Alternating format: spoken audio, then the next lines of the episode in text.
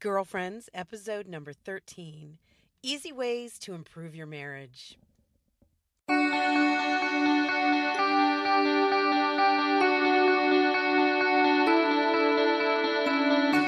Hello, and welcome to Girlfriends. I'm Danielle Bean. I'm a wife and a mom, and I'm on a mission to help you know your worth as a woman so you can find peace, balance, and joy in family living. So, what are we waiting for? Let's get started.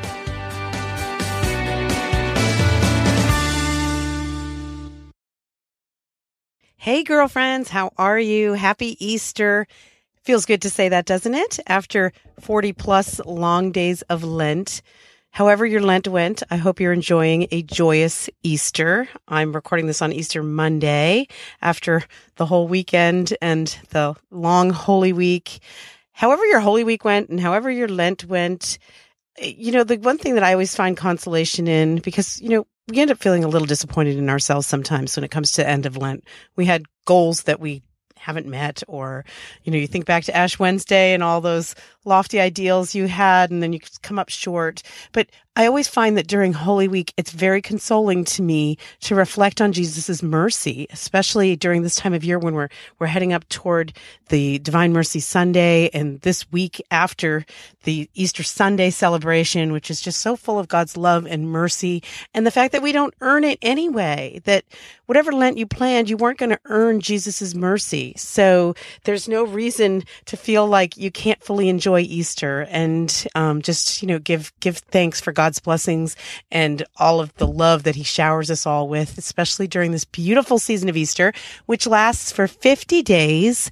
That's how good Mother Church is. She makes us suffer for 40, but then we get to feast and enjoy the beauty of Easter for 50 days.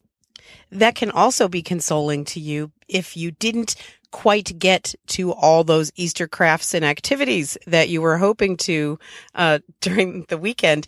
You know, sometimes we feel like we have to fit in all the the egg coloring and the Easter egg crafting and whatnot into the weekend of Easter, which is crazy because especially if you're trying to observe the Triduum, if you're trying to go to Mass for Holy Thursday or um, get to the Veneration of the Cross on Good Friday or, you know, the, all these different activities are all jam packed into Easter weekend.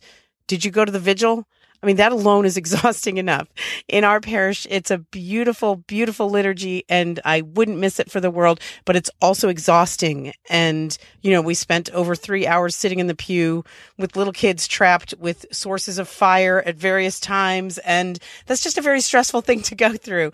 Um, you know, but at the same time, it's a beautiful thing to go through. So if you didn't get to decorating the eggs or doing the egg hunt or whatever Easter craft or recipe that you wanted to try out, you've got 50 days to do it. So let's not forget that. Don't feel like you, you're coming up short somehow because you weren't able to cram everything into this past weekend, which is uniquely exhausting. So relax. Let's enjoy Easter. I hope you'll let me know how your Easter celebrations have gone. I've seen a lot of people's pictures on Facebook and Instagram, and I just love looking at all the different traditions and all the different ways that people are celebrating Easter, celebrating God's mercy and love, celebrating our new life in Christ. It's a beautiful thing to witness. One of my personal traditions that, yes, I did hold up this year was eating those robin's eggs those Whopper eggs, you know, the malted chocolate, eating those while I put together my children's Easter baskets until I am positively sick. it's a tradition. I have to do it, right? Um, yeah, those are my favorite and I only ever eat them this time of year and I always abuse them this time of year. It's a terrible thing. I mean, why, why, why do I have to eat so many of them? Tell me what your favorite Easter candy is because I love how people have really strong opinions about this. Years ago, back when I was blogging, I used to every Easter put out a question, you know, what's your what's your favorite candy? And people had really strong opinions that they really wanted to share about what the best Easter candy was. And you know, if you haven't bought any Easter candy or if you ran out already, this is a great time to pick some up. It's probably about 75% off and it's every bit as good as the stuff you would have bought last week. So keep that in mind. Let's find joy and consolation in discounted candy as well as God's mercy and love. But speaking of mercy and love, we need that in marriage.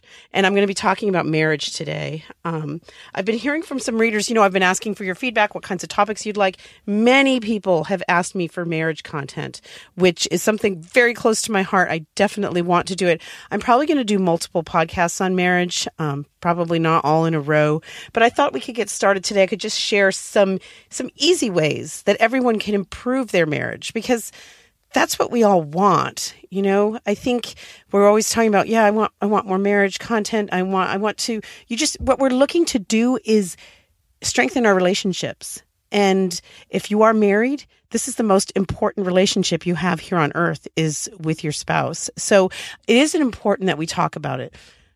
First of all, it's important that we talk about it in a way that recognizes that it's really hard that marriage is extremely difficult. You know, I used to think that happy couples didn't have to work on their marriages. Like love is easy. If you're in love, everything's great, right?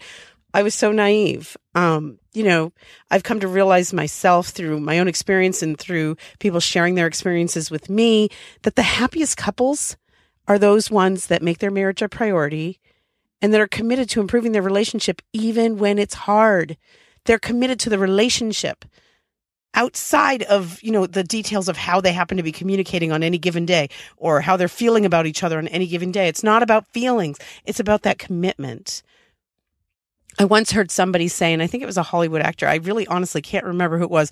I know i was surprised by the source of this little bit of truth but i once heard somebody say that if you go into marriage thinking that divorce is a possibility you're going to get divorced and I think that is so true. It is so right because it's all about that attitude from the beginning of your relationship. How are you approaching this relationship? Are you, are you saying together forever unless I don't feel good about it at some point or together forever unless it gets hard, together forever unless I feel like I fall out of love or you don't make me happy anymore? Um, you know, one caveat I want to say if if you have experienced a failed marriage, this is this podcast is in no way a judgment of you. Human beings fail in a thousand ways, and a thousand different things can happen inside of our marriages, some of which are not our fault at all. Uh, I'm hoping that this podcast can be a, a positive way of approaching marriage, a positive way of looking at some ways that we can improve our marriages. So let's get to those. The first one I want to talk about is giving up negativity. Now, this is a habit I think that all of us can fall into. You know, we're very comfortable with our spouses, of course, if you've been married for any amount of time. And so we kind of tend to vent to our husbands, I think, and our husbands tend to vent to us. I know at least this happens inside of my marriage with Dan that sometimes we fall into this habit of when we get together, it's all about negativity, not necessarily aimed at each other. For sure, that's a destructive force if you are expressing negativity towards your spouse on a regular basis. But even just negativity about your work or about the kids or about your friendships or about your mother in law or any number of things, just that kind of griping. I, found that at certain times in our marriage, I've really had to kind of do a pullback and say, oh my gosh, every time we talk, it's just this this you know never ending negative vent fest. And that's really unpleasant not not only for you but also for your husband. Of course there's a place for venting inside of your marriage. You know this is a, a, vital relationship. This is a place where you can let your hair down a little. This is where you can be honest with somebody and really share your your thoughts and feelings in an intimate way. But what i'm talking about is this habit of just constantly talking about negative things when you're together. And so, you know, maybe just do a, a little bit of an evaluation there. Um, you know, look at the last few conversations you've had with your husband. Were they all negative? Or was there a lot of complaining and griping in there? Because think about it. Nobody likes to be around a negative person. It's very unpleasant to have those kinds of interactions.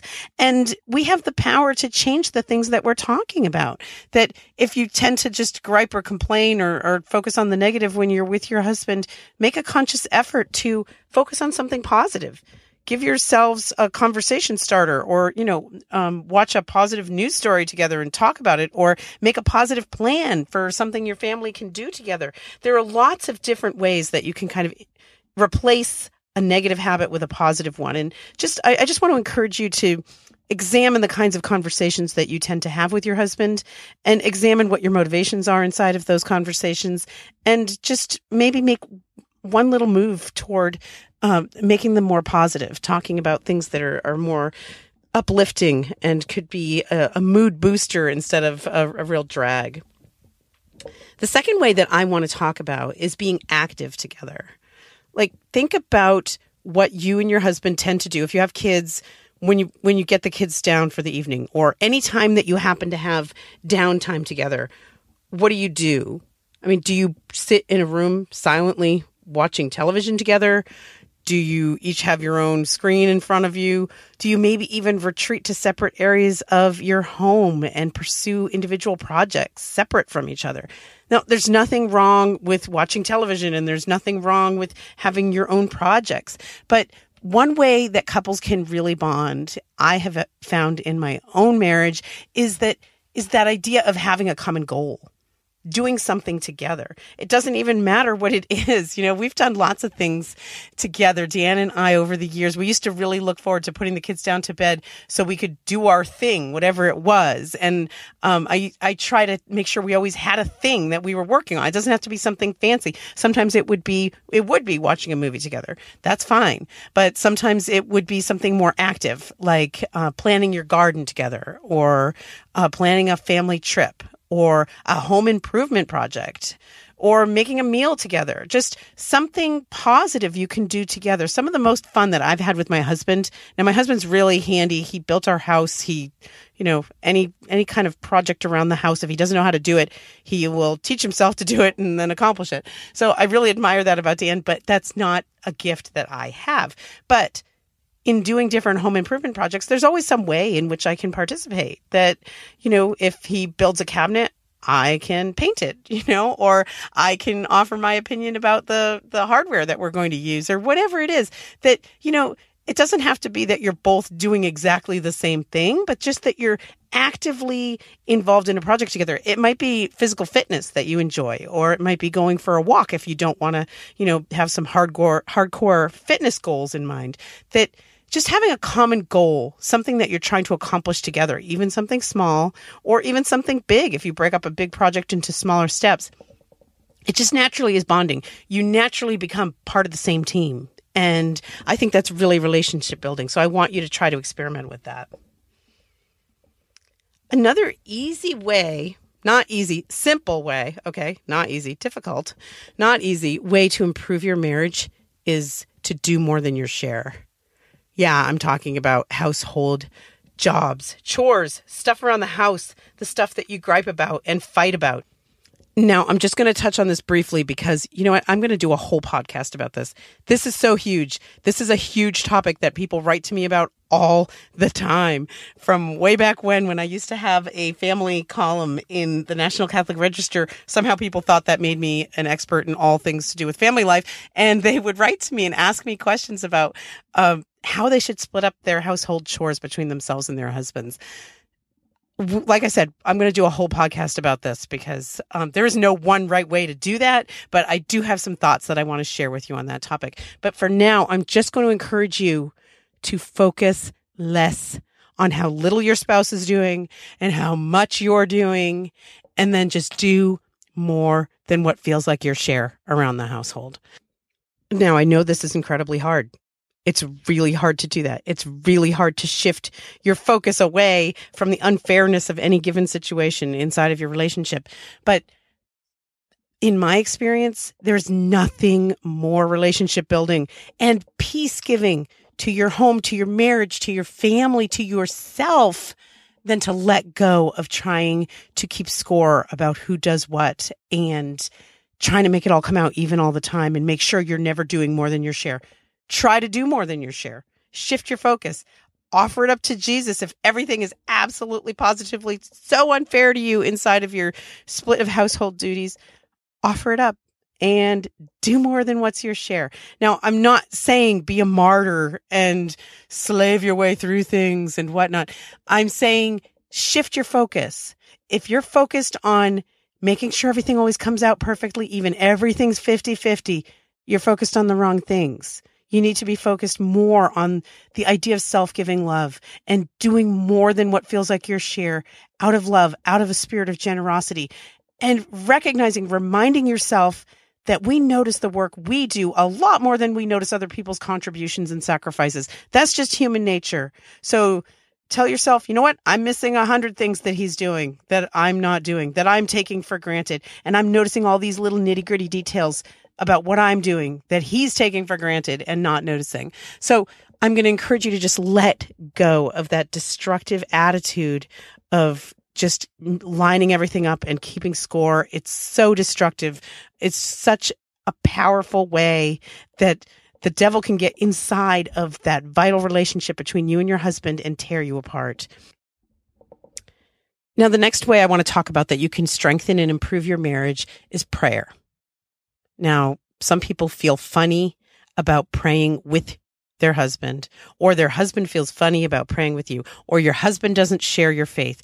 So, couple prayer is great and that can be a goal for you but i don't want you to feel like your marriage is going to come up short if you're if you're not doing that right now if that's not a regular part of your married life praying together with your husband for sure it's a powerful way that you can grow inside of your marriage and share a new level of spiritual intimacy and i encourage you to do it but if you're far away from that goal right now you still can use the power of prayer to improve your marriage by praying for your husband by praying for him praying and offering things up for him. It doesn't have to be really complicated. You don't have to be on your knees saying a rosary for your husband's intentions every day. But, you know, we're supposed to get our spouse to heaven. That's our number one job inside of the sacrament, inside of the vocation of marriage is to get your spouse to heaven. When I was newly married, I had all these romantic notions about what that meant. And I, I thought it meant like holding hands and, and praying your way to heaven together in this beautiful, positive way. I didn't realize that the whole get your spouse to heaven thing was about offering up stuff and suffering and difficulty and trials and challenges and, and times when you really would use the word divorce if it were part of your vocabulary. If you allowed your mind and your heart to go there, you would use that word. You would make those plans for your life it's so hard sometimes inside of our marriage that we don't even want to share openly about it.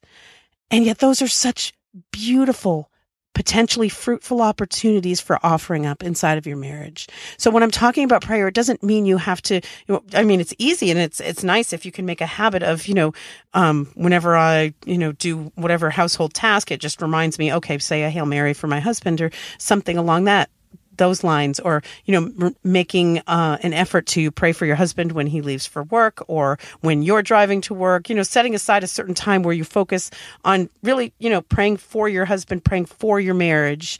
But besides that an even more powerful thing in my experience is this idea of offering up. There's so many opportunities for sacrifice inside of marriage. And we waste them sometimes. I know I do out of my own weakness and selfishness that I just get angry when I'm faced with these opportunities for sacrifice, especially if it's my husband's fault, at least in my mind, things that I'm suffering as a result of his own weaknesses or, or ways in which I feel like he's failing me, that those kinds of sacrifices, they happen every day inside of marriage in big ways and small ways. Those are beautiful ways that we can potentially, with an open spirit of accepting God's will, with an open spirit of accepting suffering and uniting it with Christ's suffering, that we can offer up those sacrifices in a way that will really feed our marriages. If you offer it up for your, your husband's intentions, if you offer it up for his sanctification, if you offer it up for the strengthening of your marriage. You know, you don't have to be fancy about it. You don't have to have fancy words to accomplish it. You can just say, Jesus, I'm giving this to you. Please heal my marriage if your marriage is in need of healing. Please strengthen my marriage. Please help me to love my husband better. Please help me to see my husband with your eyes and your heart. Sometimes I find it's very helpful to me if, especially if I'm in a situation where I'm in a disagreement or an argument with my husband to say that prayer because sometimes it's hard to pray for somebody when you're feeling angry, when you're feeling disillusioned or feeling taken for granted or uh, treated unfairly. It's hard to pray like, oh, please God, bless my husband right now. It's hard to do that. I understand that, but you always can pray for the strength to see your husband the way that God sees him. It, it helps to remember how much God loves each and every one of us uniquely and individually, despite our flaws and our failures and our weaknesses and the ways in which we fall down.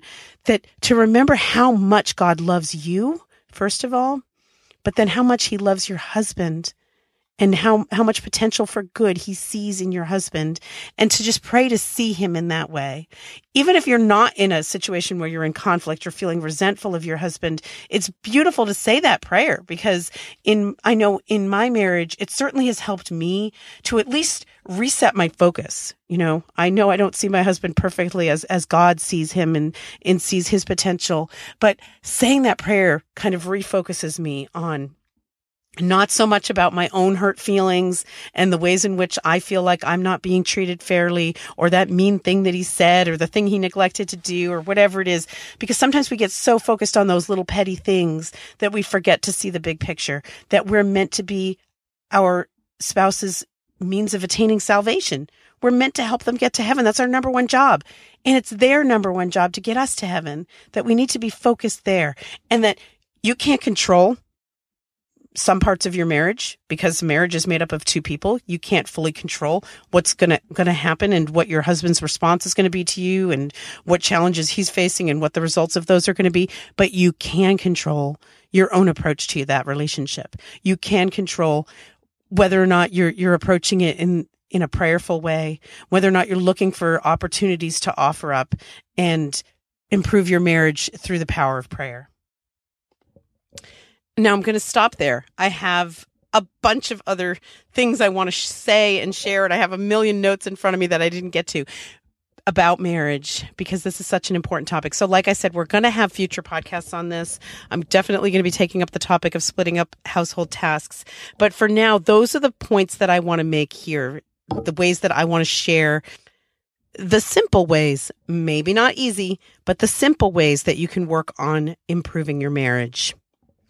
So the ones we talked about today are giving up negativity, being active together, doing more than your share, and praying together with your husband and for your husband and that spirit of offering up. I'd love to hear your thoughts about marriage. If you have anything you want to share about what we've talked about here today, or if you have something that we didn't talk about that you're dying for me to talk about with regard to marriage, share it with me. Um, you know, contact me at danielle at daniellebean.com. Go to daniellebean.com and click leave voice feedback. You can leave me a voicemail so that I can bring your voice onto the podcast. I'd love to hear from you and know what you want to hear more about with regard to marriage. Hey, girlfriends. Who are we talking to this week? It's time for an interview. So this week I had the opportunity to talk with Jeannie Ewing, who is a dear lady with a sweet, beautiful personality who shares beautifully online and in an upcoming book about raising her daughters with special needs. Take a listen.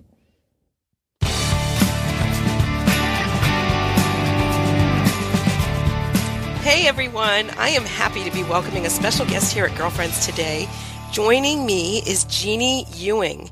Jeannie is a special mom. She shares from her heart as a mom of two girls with special needs in Navigating Deep Waters Meditations for Caregivers. And she's the author of From Grief to Grace The Journey from Tragedy to Triumph. Jeannie was featured on National Public Radio's Weekend Edition and dozens of other radio programs and podcasts. For more information, you can visit her websites, which are lovealonecreates.com and From Grief to Grace, the number two, from grief to grace.com. Hi, Jeannie. Welcome to Girlfriends. I'm so glad you're here. Hi, Danielle. Yeah, I'm glad to be here. I'm so happy that um, we able we were able to make this connection because you are such a special voice for moms of children with special needs, and so many moms out there have various experiences with special needs, and there's just such a real need for support and encouragement from all different perspectives inside of that community. Yeah, I agree with you. I mean, when my daughter Sarah was born, she's our youngest with a mm-hmm. rare disease, I really felt like I was hanging on a limb because there was really nothing in my community that really wedded our Catholic faith with understanding special needs. Mm-hmm. It was either or.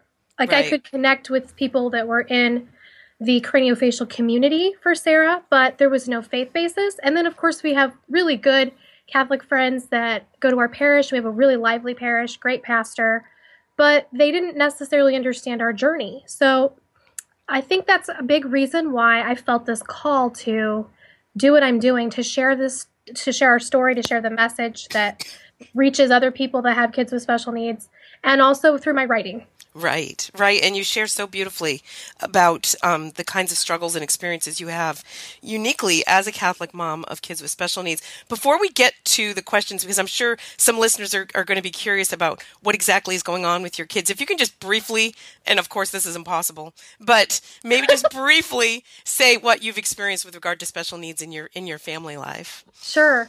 Uh, my oldest daughter, Felicity, is five, and she has something called sensory processing disorder, mm-hmm. which most people are familiar with it because of autism. Now, not everybody that has SPD is autistic, but everybody that's autistic has SPD, if that makes sense. So it's it's kind of sometimes the kids have rhythmic behaviors like you see in autism. A lot of times they have aversions to certain textures, certain foods. Mm-hmm. Um, they have anxieties. Uh, those were the things, the behaviors that Felicity exhibited. She has a tactile problem and she has a problem with balance and coordination. Okay. So that's why she receives occupational therapy and she actually didn't even walk at all, didn't crawl actually until she was 15 months old and didn't walk till she was 18 months. And that was through rigorous weekly physical therapy. Wow. So that's an ongoing issue that we've addressed through counseling and through occupational and physical therapy. Uh-huh. Um, Sarah, our youngest daughter, she's three as of yesterday, and she, Yay. yeah, and she um, had, was born with a rare genetic condition called Apert syndrome, which is not in my family, not in my husband's family. Mm-hmm. So hers was like this genetic fluke, is how it was explained. It's a craniofacial condition, so her bicoronal plates in her skull were prematurely fused. Mm-hmm. And also her hands, her like her fingers were all fused together. They looked like little mittens. Oh. And her toes were. And people with Apert have so they have to have a lot of surgeries on their skull and facial reconstruction surgeries a lot of other surgeries that have to do with separating the fingers and the toes. Sometimes there are other orthopedic surgeries if there are fused bones. And they have a whole gamut of other issues like cardiovascular and pulmonary and sometimes behavioral and social and cognitive and there are just there are just all kinds of problems that could happen but mm-hmm. don't necessarily. So I like to tell people it's kind of like a spectrum condition in that there are milder cases and there are more severe cases. Sarah looks like a typical kid with Apert, but she thankfully is cognitively, you know, she's a pretty typical little girl. She just looks mm-hmm. different. Okay. Wow. Yeah, that's pretty epic. I mean, pretty amazing that your family has experienced special needs in two different children in such radically different ways um, that yeah. aren't related to one another. So obviously someone has a plan there and it's not us. Yeah, yeah, I agree. Was not my plan. That's no, the- no, and I'm sure we're going to get to that as we uh, talk about these questions here. So let's let's move right into the the usual questions that I ask our guests here on Girlfriends. Um, the first one I want to ask you about, Jeannie, is can you tell us about a time when you felt like you really triumphed? When did you first ever feel that you succeeded or achieved something, whether it was in your work or in your personal life? Well, most recently, that would be when I became a published author. Mm-hmm. Um, that was a childhood dream of mine. I remember when I was old enough to write, I started journaling every day. I was a very introverted, melancholic little girl. Mm-hmm. And I had, you know, a couple of close friends, but my preference after school was to hide myself in my room with my music and just ponder life's mysteries. I know that sounds strange. To me, it was normal. I thought most people did this. But, you know, I did. I thought about things like, the angels and the saints and I I just I talked to God and to Our Lady. I just did that. So yeah. um I I so when I was a kid I always used to kind of joke, but I was really it really was a true dream of mine to become a published published author. Mm-hmm. And one of my friends and I that we had written a book together in fourth grade and we went to the young authors conference together it was like this surreal moment in our lives and we used to get together afterwards and and um, our playtime was writing short stories and I would illustrate them and this was during the era of Babysitters Club and Sweet Valley oh, Twins. Oh, sure, so, yeah. You know, we had like this series idea of a family, a big family on a farm because it was totally opposite of our families. We came from small families and we lived in the city. Mm-hmm. So, um, I don't know. I put that dream on the back burner just because I did not know about all of the different opportunities that existed at the time when I went to college Uh-huh. for professional writing and editing, things like that.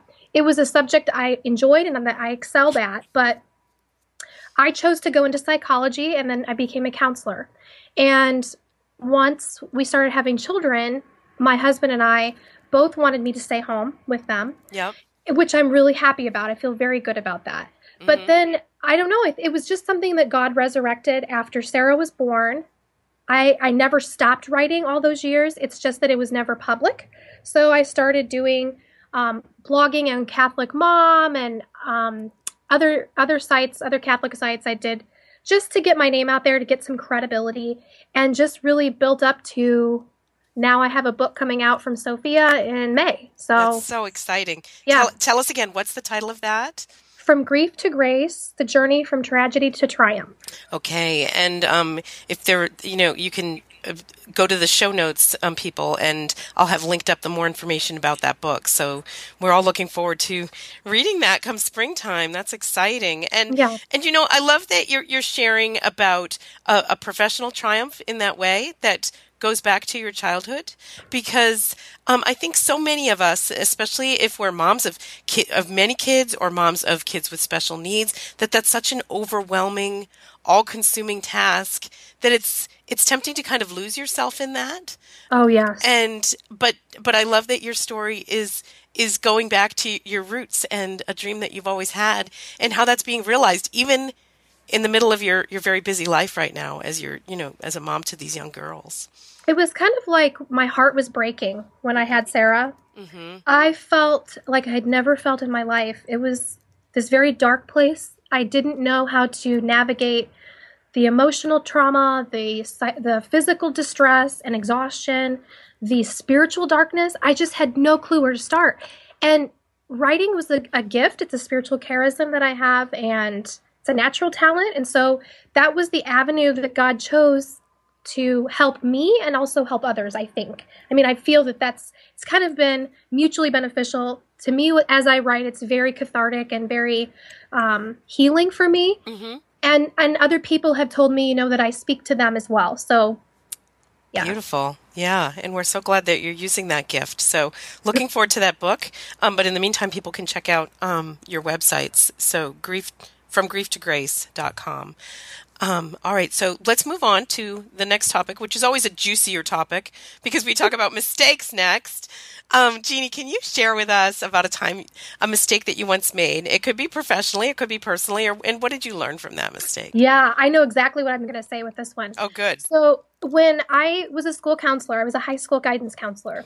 This was when I was a newlywed. I was so excited because I had gotten my master's degree and I graduated magna cum laude. And, you know, I was just on the top of the world professionally. Uh huh. Well, being a novice counselor in a school that I was unfamiliar with, and it was culturally very different from where I grew up and where I was trained, I kind of just started my job with this gusto and and the other administrators were very skeptical of that they wanted me to kind of i think observe for a while before i started my agenda and implementing the plan these awesome ideas i thought that i had for the Uh-huh. students and what eventually happened was some of I was a part-time counselor and there were some I have no idea who they are unnamed personnel that worked at the school staff um, faculty I have no idea who they were Mhm. and they started telling my principal that I had students in my office that were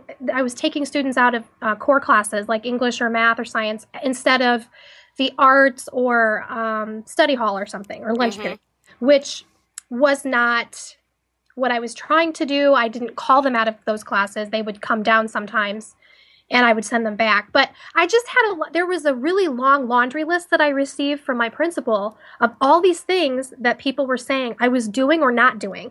And I felt like they were talking about something somebody else because most of them were grossly exaggerated or entirely untrue. Mhm. And I did not, I was, you know, 25 years old, something like that, 26. I did not really know how to handle that appropriately. sure. So, my response, because I have this strong sense of justice and truth, and so this was unjust and untrue to me. And instead of really um, stepping back and praying about this and letting God handle it, I just immediately responded with defensiveness, with anger to my principal. And Mhm. actually, we had to have mediation and everything. oh my I- I- gosh. not a lot of people know this about me, actually. Yeah. This is, you know, people that are close to me know it, but I don't Right. talk about it a lot. This is something I've thought about, though, as the years have gone by, and, you know, life is so different for me now. I'm in a very different place. And Mm-hmm. I do wish that I had handled that differently. Not that I think I did anything wrong in my job, because I did go over that. I poured over that, I ruminated over it. And I really do believe I did the best job, and I always prayed before I went to work. However, handling this situation, I did not do that with virtue, and Right. I I really regret that. I wish I could go back and, um, you know, just try it a little bit more maturely and calmly. Sure. Sure. And you know that makes a lot of sense to me. And and I think we all have experiences like that especially in our young adulthood where some things you can only learn by experiencing them and doing them wrongly. You know, Yeah.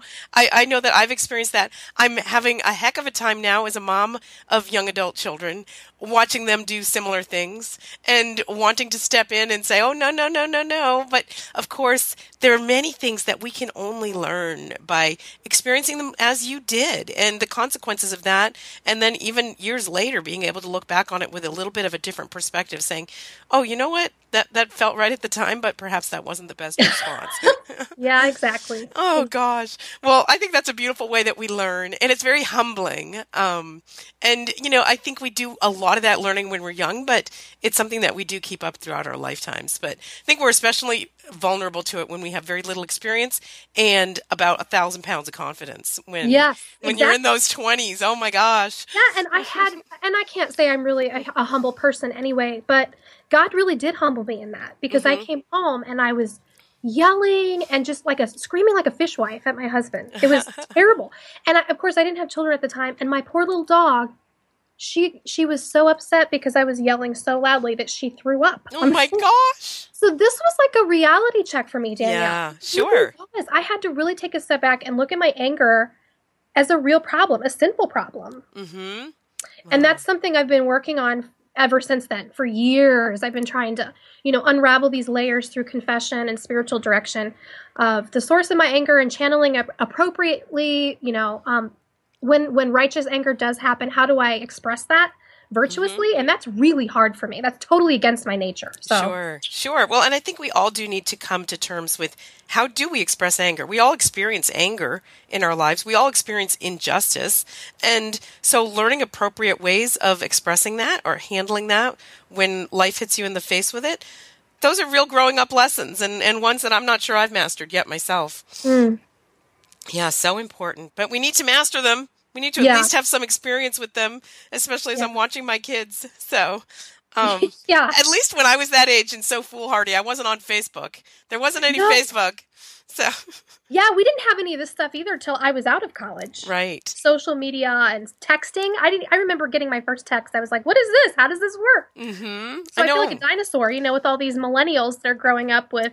Yeah. They don't know any differently. They don't know anything but an immediate expression of whatever they're feeling. Exactly. exactly. Really challenging, really challenging in, in today's parenting world, but especially challenging for those young people themselves. I really, Mm-hmm. I feel for them. Okay, well, let's just quickly, if you can, share what's the best advice you've ever received from anybody, and how do you try to implement it in your life? It sounds cliched, but after I had my my first child, my mom told me. Well, there are two things she said in the same kind of conversation. 1st Mhm. she said, "You're going to have to let go of what you can't control, Jeannie." And I'm a control freak. I'm a perfectionist, and I was the, before you know before children. I was always straightening up the house, making sure it was clean and no dust and um, you know, now, especially having kids with special needs and we're in and out a lot, and rest is really important, making sure we're getting enough sleep and proper nutrition and Mhm. exercise and quiet.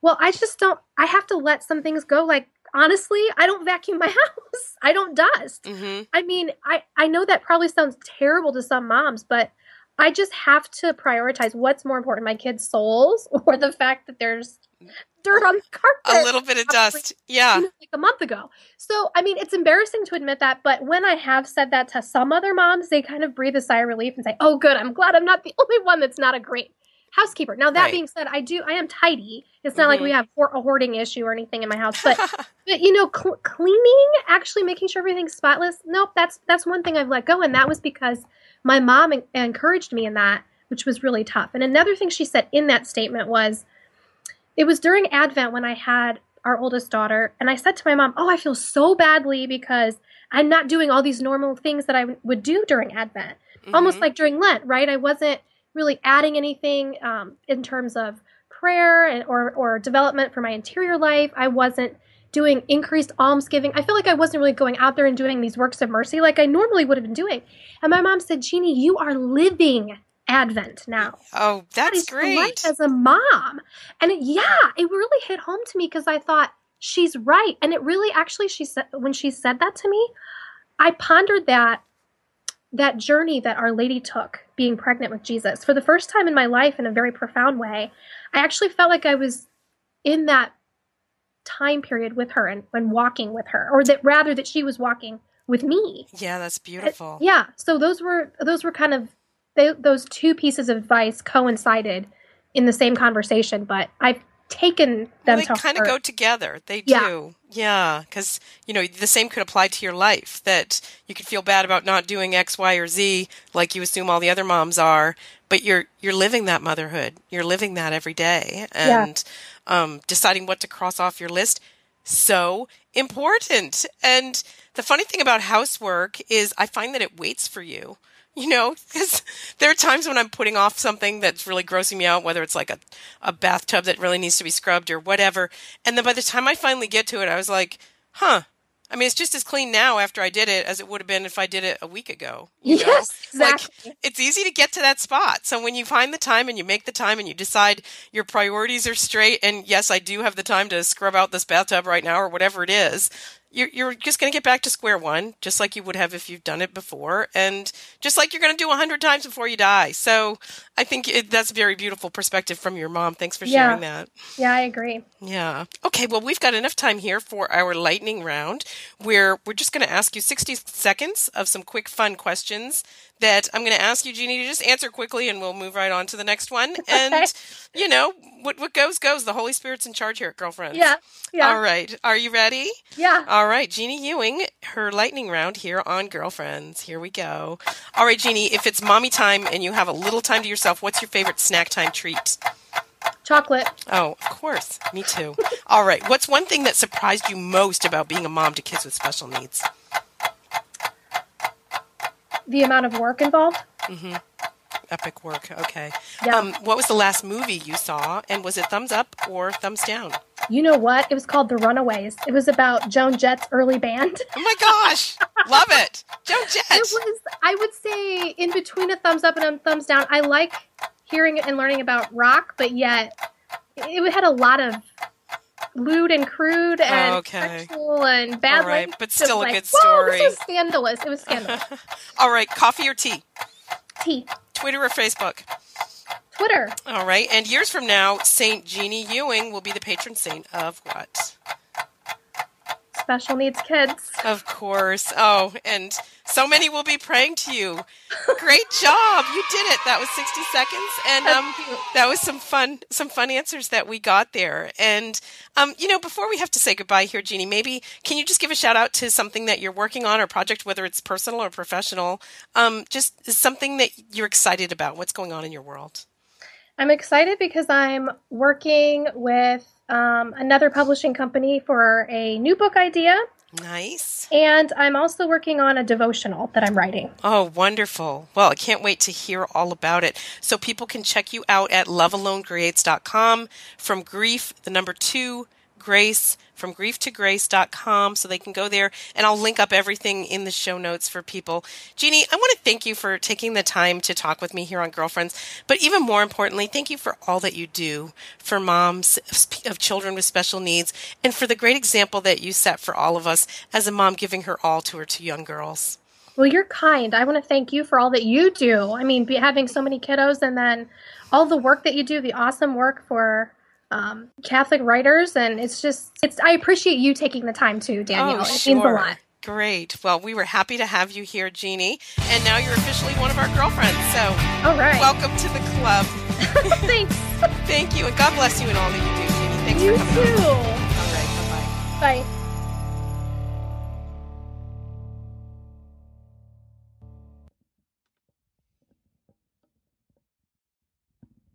Isn't Jeannie great? If you're a mom of a child with special needs, or if you know of somebody who has a need of those resources, you will want to check out all that Jeannie offers. Her information week show notes at daniellebean.com. Okay, well, it's time for our weekly girlfriend shout out. And this week's shout out is going to go to Claire. Claire emailed me about a week ago and she wrote, Hi, Danielle. Thanks for your podcast. I really enjoy listening during my daily walks. I just have two kids, but I've been working on our daily routines. Okay, let me stop you right there, Claire. Interrupt, pause. Don't say I just have two kids. It breaks my heart to hear moms apologetically talk about the number of children they have. And maybe you don't mean it this way, but I just feel the need to take that word just out of your vocabulary when you're talking about your family life. You have two kids. I happen to know from my own experience that no matter what number of children you have, you are maxed out. That whatever number of kids you happen to have, you are maxed out at that moment. That's what motherhood is like. That's what it is. So please don't say I just have two kids. Anyway, okay, getting back to the email that I received from Claire. She says, if I don't stick to a schedule, I find I spend my days in a lazy way, doing whatever is easiest and avoiding my work. So it really takes effort sometimes to stick to a routine with meals, housework, playing with the kids, etc. This Lent, I have made a real effort to be faithful to my daily duties, and while I have not been perfect, I think I've improved and I feel good about that. I'd love to know more about how other women handle this issue. Could you maybe talk sometime on the show about sticking to a daily routine and how that works for you or for others? Thanks for all you do, Claire. Well, Claire, I'm proud of you. I think it really takes a lot of effort and maturity to kind of examine our lives in the way that it sounds like you did for this Lent and focus on something that might be painful to work on and really kind of intervene in our own lives in that way. And certainly daily routines are a challenge for all of us. And I will take that up on a future podcast. We talked a little bit about, uh, daily routines and schedules in a previous podcast um, about doing it all. So um, I can link that up in the show notes. But definitely it's a topic that I'll be taking up in the future. And I would welcome other people's feedback on that topic about managing your daily schedule and, and how, how you do that and what that looks like for you. But in the meantime, Claire, You've worked hard and it's been a good Lent for you. You've made effort in an area that's important. And we appreciate that. And we want to encourage and affirm that good work that you've done this Lent. So this week's shout out is for you. Way to go. You are my hero. This shout out's for you, girlfriend.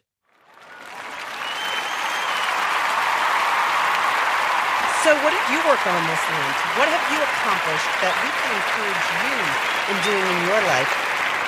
Email me, Danielle at daniellebean.com, or leave me some voicemail feedback so that we can give you a shout out and encourage you in all the good things that you're doing every day. Listen up, girlfriends. It's time for the weekly challenge. We got this. Well, this week we're talking about marriage. So, this week's challenge is to think about the ways of improving your marriage that we talked about here at the beginning of the show. Those were giving up negativity, be active together, do more than your share, and using the power of prayer. So give some time to think about those and pick one to focus on. Maybe whatever one spoke to you the most as we talked about it as something that you might need to work on. And then be more aware of it in the coming week. Make a real plan to focus on improving your marriage in that one way during the coming week. And then share with me your thoughts about how it goes, okay? That's easy, right? And while you're sending me that email or leaving me that voice feedback at daniellebean.com, let me know, like Claire did, about topics that are on your mind and things that you'd like to hear about on future episodes of Girlfriends. I really want you to feel like this show is for you because that's why I'm doing it. I want it to serve your needs. And the best way I can do that is if you let me know what those needs are. So thank you for being here. It means so much to me that you show up and that you listen to what I share and that you send me your thoughts and ideas. I really value your participation, but even more importantly, your presence here at Girlfriend. So thank you for being here.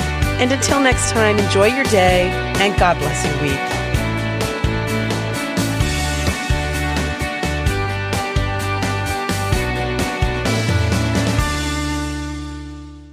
Girlfriends is a Danielle Bean production. Know your worth. Find your joy.